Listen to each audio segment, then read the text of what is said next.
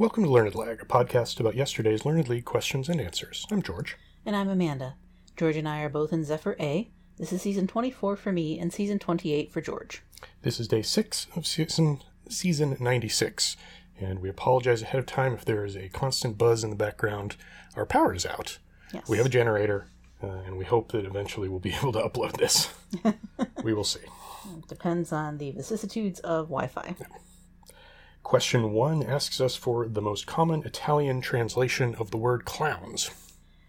Uh, this is a factoid that I learned, or really at least uh, set into memory relatively recently.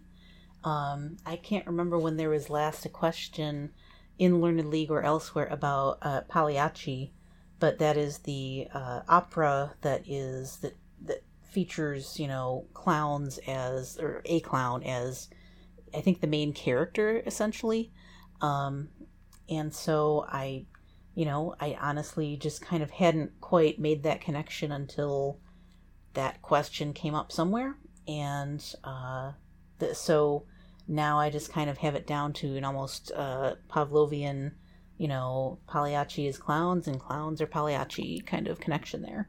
So that's what I put down. I learned this within the last couple of weeks. Yeah. I don't. Rem- I don't even remember the context. I just remember that something said that, that I read something that said Pagliacci meant act, meant actually clowns, Yeah. and I didn't know that at all before then, and I don't know how I managed to retain it other than oh, that's fascinating. Okay, Mm-hmm. and it it stuck in my head, so I said clowns, There I said Pagliacci. I hope you didn't say, no, don't say clowns. Um, and Pagliacci is the correct answer. I'm sure it was that we both learned it at the same time. Probably we both saw I it. I think Yeah. that's the case. Um, and yeah, it you know the the opera is really what is the kind of linchpin of that that fact for me. Uh, moving on, question two asks us about what shape uh, was a was made into a chair effectively by a couple of Danish uh, architects and designers. Uh, one of them commissioned by a hotel in Copenhagen for a hotel room chair.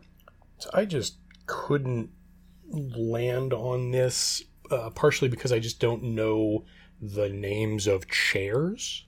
I think, like, you know, I thought, oh, is this the Aeron chair? No, that's not a shape, and that would be kind of an insane thing for uh, a hotel to commission, Mm-hmm. like that particular chair. I'm like, okay, it's not the Herman Miller chair.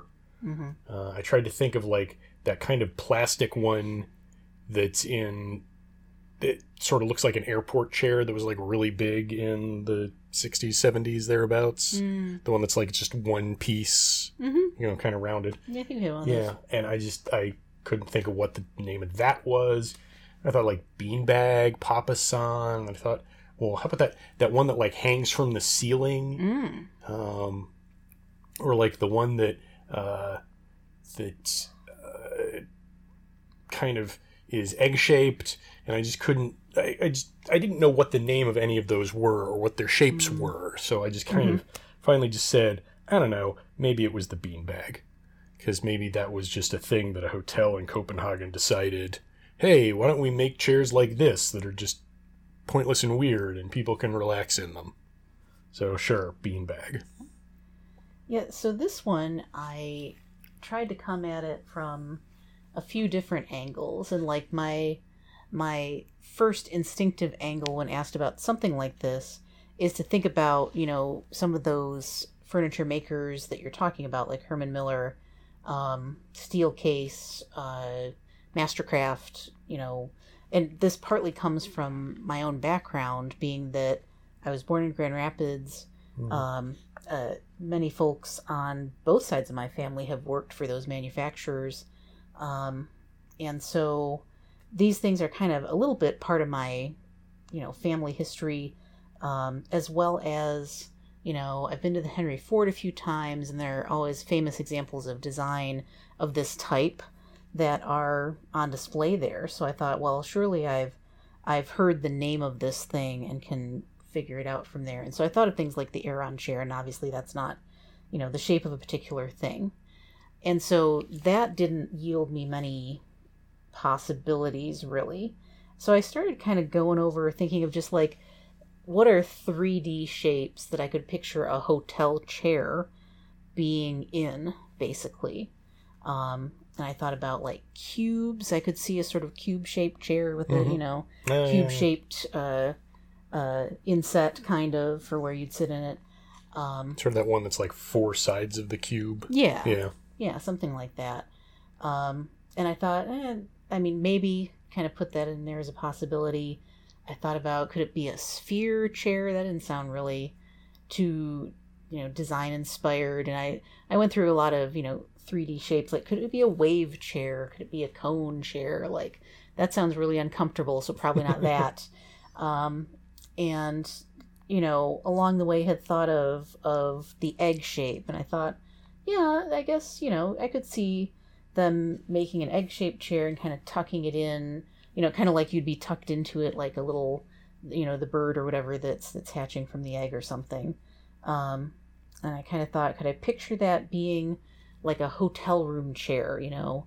Um, there's like, I've been in enough hotel rooms to know that there's kind of that common theme of you have like the desk and a desk chair, and you have the chair that's kind of like the the sitting around or reading chair or Mhm. something like that and you know could i picture like which shape could i picture that being Mhm. and the egg kind of just stood out to me a little bit as like yeah if i think of you know sort of danish modern kind of design it's going to have a lot of smooth surfaces and you know look sort of elegant in there and an egg shape is kind of elegant like that um, whereas a cube maybe isn't quite so you know, inviting, comforting, I don't know, whatever, as it, not quite as aesthetic, if you Mhm. will.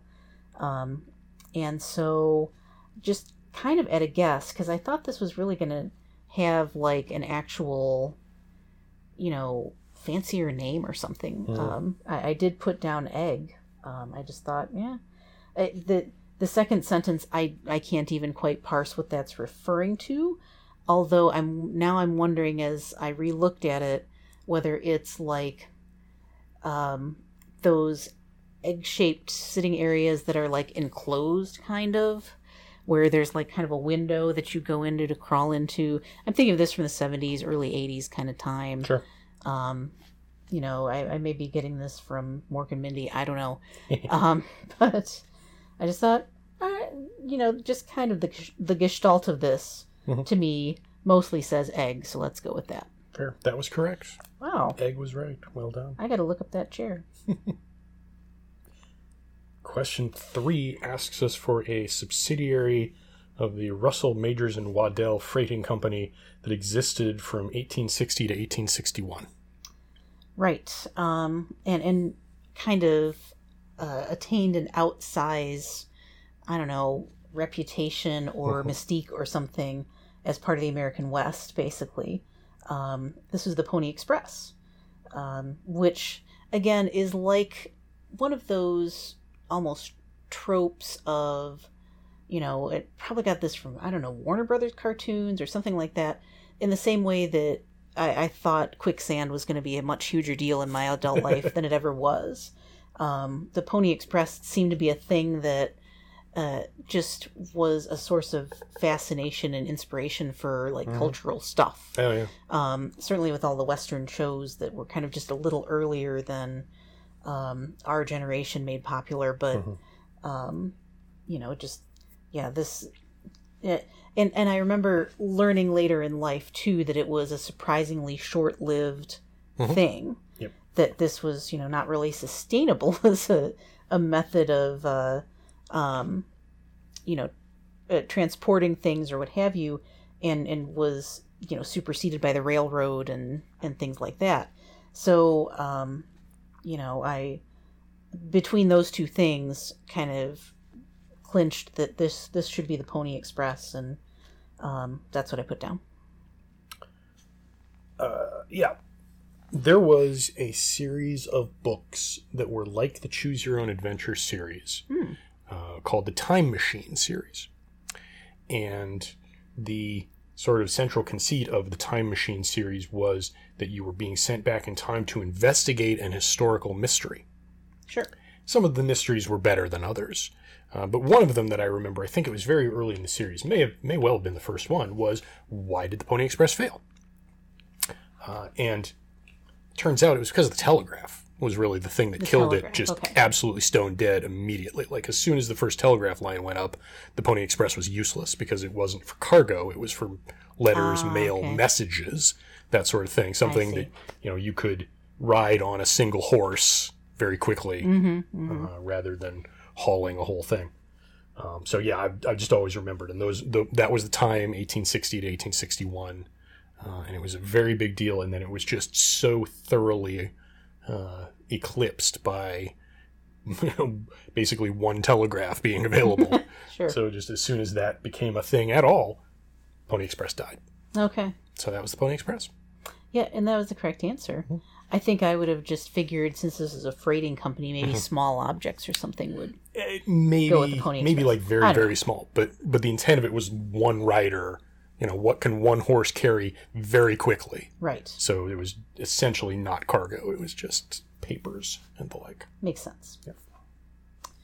Uh, question four, moving back directly into the Gen X wheelhouse, um, asks for the name of the character portrayed by Jack Klugman, uh, who was a medical examiner on a show that ran from 1976 to 83. I don't believe i've ever seen an episode of this Me but it was still very much in the cultural consciousness i mean we were 10 when it went off the air Right. um, this is quincy uh, Mm-hmm. i believe the show was quincy md specifically uh, i could be wrong could just Mm, be quincy remember.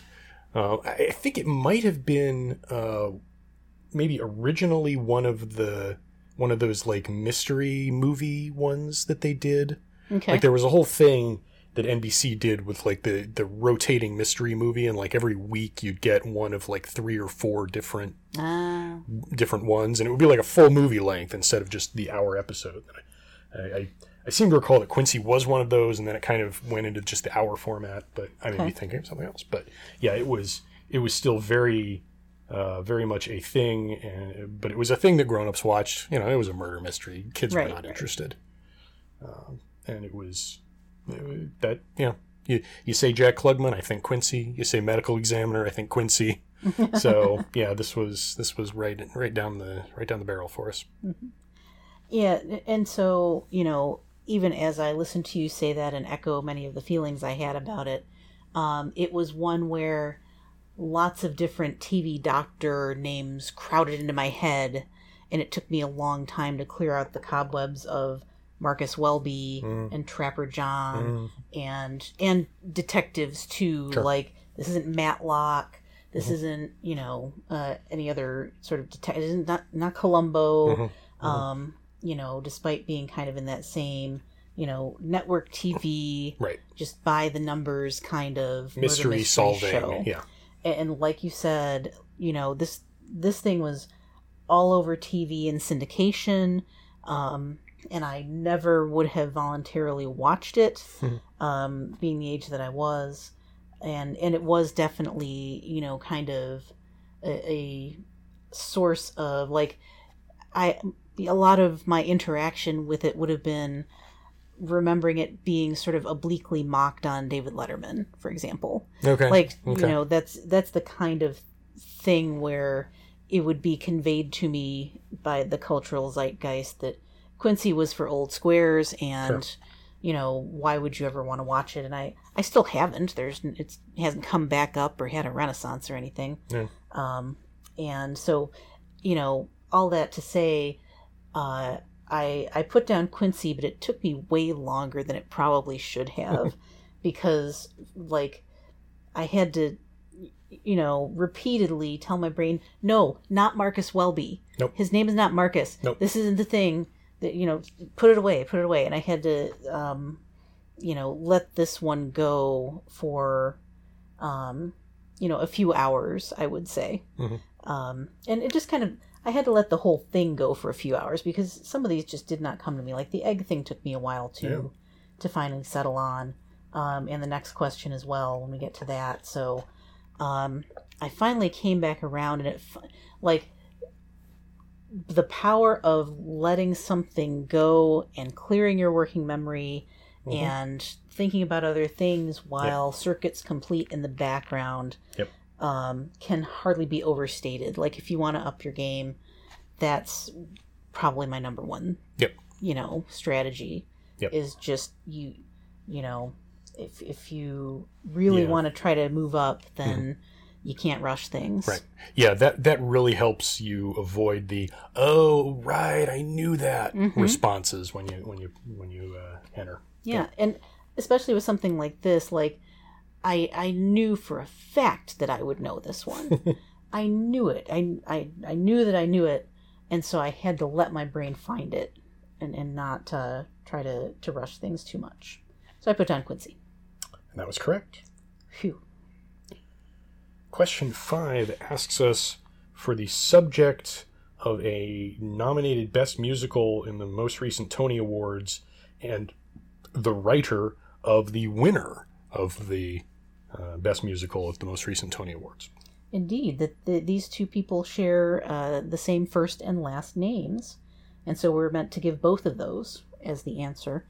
And so this one also really took me a long time to kind of gestate or digest or something that you know to kind of uh, narrow my focus on it um, because you know this is not something that I super you know keep track of or anything as far as like I mean, I'm not real great with like Best Picture or Emmy Awards either, but so Tonys are even Mhm. a notch further down on my awareness Oh, yeah. list.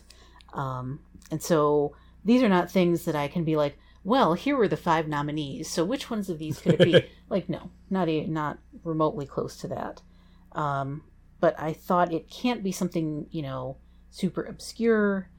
It's got to be something that's related to musical theater. Was my initial thought like you know these kind of um, uh, entertainment sectors like to Mhm. uh, award you know give awards to things about their sector right. Um, and so i really like I, I thought of names like bob fosse Mm. um, you know i tried to think of things that would be um, that also could be um, just common names Sure. because you know that it would make sense that if both these people have sort of like you know com- like not unusual names it's it's you know Mhm. um, going to be something that is likely for people to share the names.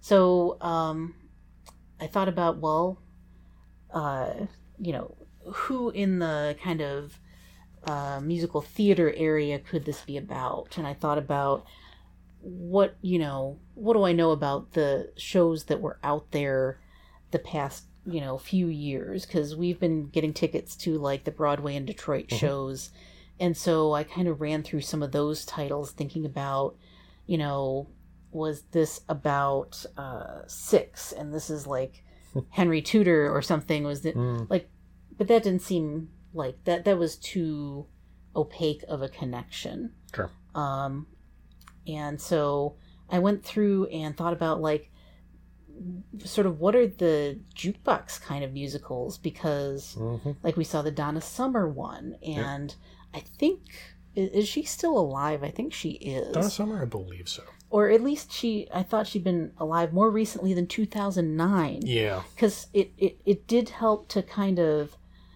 refocus around that like who Mhm. died in 2009 Yeah. that that you know 13 12 or 13 years later there would be a musical about them that you know would fit in with all this um and it really took me a, a good while to kind of turn over different options and think back to 2009 which was the year that you were deployed to iraq Right. um, and so that never helps because like we didn't have nearly as much mind meld time to like you know kind of digest some of the pop culture happenings of Mhm. that year in some ways because you know you're not just we're not spending that time together or talking all the time um, but it finally floated to mind that like was that the year michael jackson died i thought I, I- I think I'd previously thought about like, was there a Prince musical? Was there a David Bowie musical? And that started like turning some of those gears to be like, I think that was when Michael Jackson died. I'm pretty sure there was a musical about him pretty recently, Mm-hmm. and it makes sense that a name like Michael Jackson is going to be shared with lots of people, Sure, sure. whether in the musical theater or other entertainment industries or not. I mean, I know there's like a, a like beer critic or something who has that name, or possibly wine critic or something. Uh, like yeah. there's, you know, it's it's a known public figure name beyond just you know the the the erstwhile king of pop. So, um, I thought I think that checks all the boxes. So I'm going to put down Michael Jackson.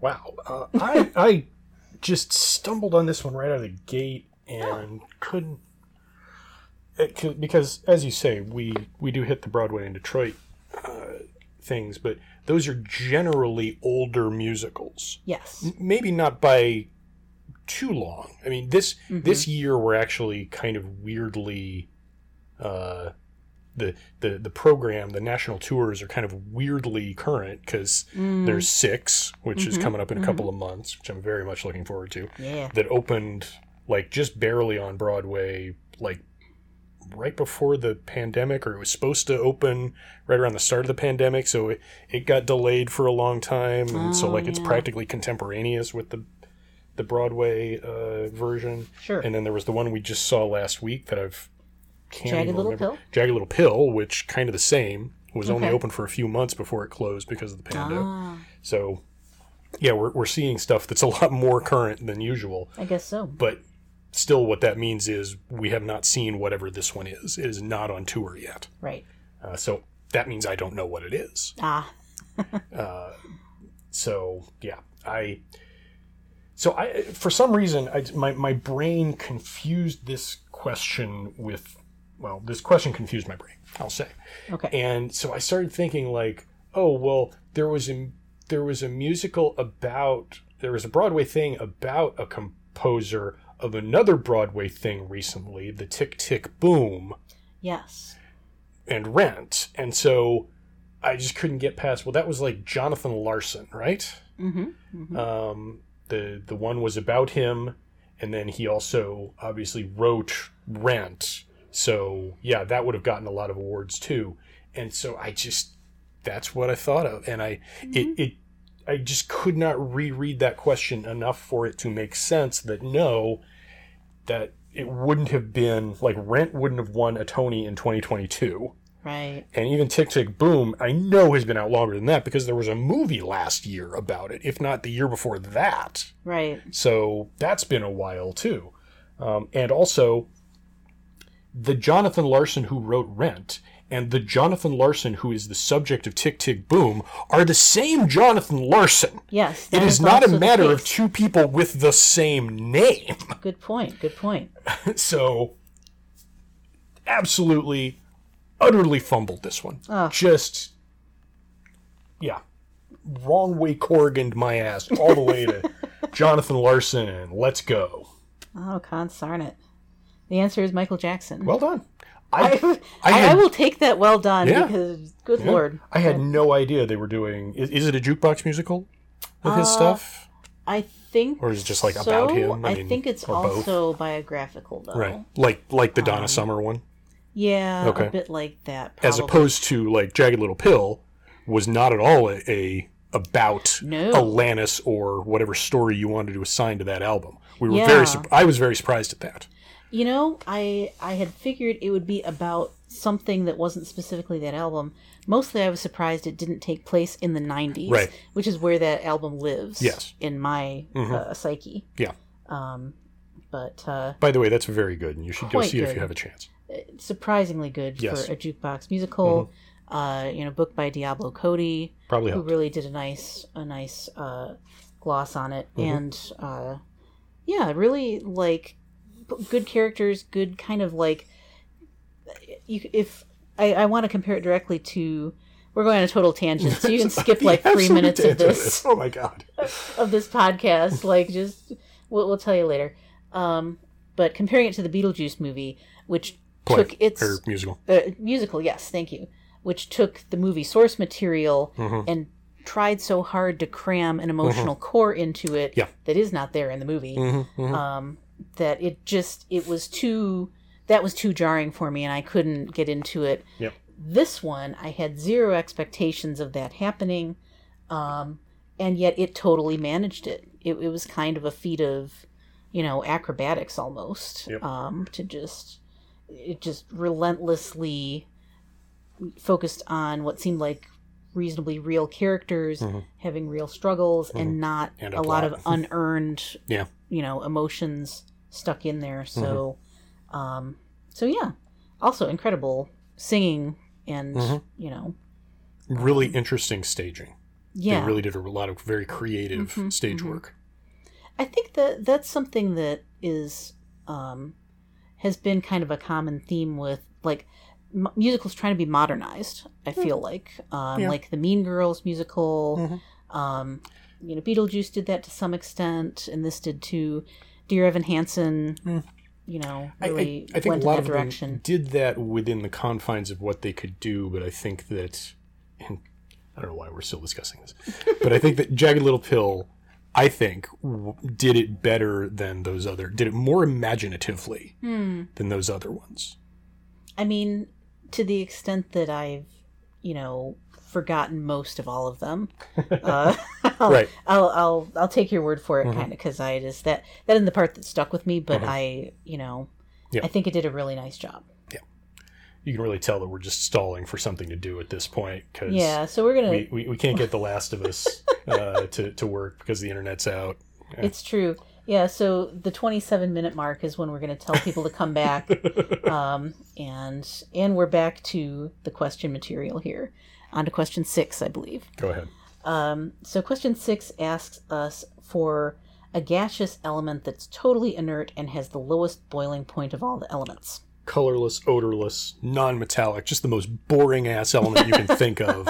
What is that? Well, that's definitely going to be helium. Yeah, Well, uh, the least really metal yeah, of all. the, the the thing that really uh, pinned this one down for me, you know, for one, lowest boiling point means it's gaseous, just Mm-hmm. like purely what's one that you only ever think about as a gas, Oh yeah, because this is very close to absolute 0 Mm-hmm. um, and no known compounds. Okay, so it's not hydrogen. Mm-hmm. Um, you know, it's not. So it's got to be one of the noble gases. Those are the Yes. inert ones. Those are the ones that don't have compounds. Uh, some of the higher ones do. So I just kind of started thinking, okay, there's argon, there's neon, there's xenon, there's krypton, there's helium. And I thought, well, helium probably is going to be that because it's pretty much always gaseous. Mm-hmm. It's as stable as you can possibly get yeah, for for an element because it's got you know the two uh, it's got the two protons two neutrons two electrons and that's like the the most stable possible configuration right. and everything above that even if you even if it's a noble gas that generally is inert i think mm, not all the other ones but a lot of the higher ones have these kind of sometimes very uh, under very exotic conditions will actually form compounds with other things uh, uh, even if difficultly and briefly. But helium just made sense to me just because it's uh, it fulfilled all those other things. It's just not a thing. Yeah. it's just what it is, and it's there. Go helium. Yeah, You be you. yeah. I had the the exact same thought, and just knowing it's it's basically the littlest one of the noble gases, which makes sense that it would have kind of the the least of sort of all different forces acting on it to keep it Mhm. into uh, a liquid form because Yeah. boiling point is going from liquid to gas.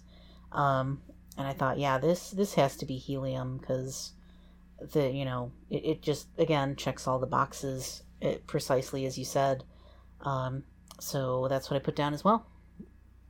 and that was correct. How about that? Which means you beat it. Twice in a row, Well y'all. done. Oh my gosh. It's great. I got four, which better than yesterday. Oh, by the way, uh, I got credit for Dracul. Ah, indeed. instead of Dracula, and I, I should not have, frankly. Mm. Uh, and if you if you I, I lost anyway because my opponent got five correct. I defended well, but not not well enough, and my opponent defended well as well. But uh, uh, yeah, if you, if you got that, if you got credit for Dracul and it made you win, uh, then you owe the universe uh, some sort of payment. Sure. You should donate to a charity. Well, here's what balances it out is I'm given to understand, uh, reading the Facebook posts on past question, you know, past match days, that uh, just saying Top Gun for the movie Top Gun Maverick was not accepted, Reasonable. but just saying Maverick was. Interesting. And there was much discussion of yeah, that. I don't like that. I don't like that in either direction. Yeah, I don't personally, like that because Maverick's a different thing. it is.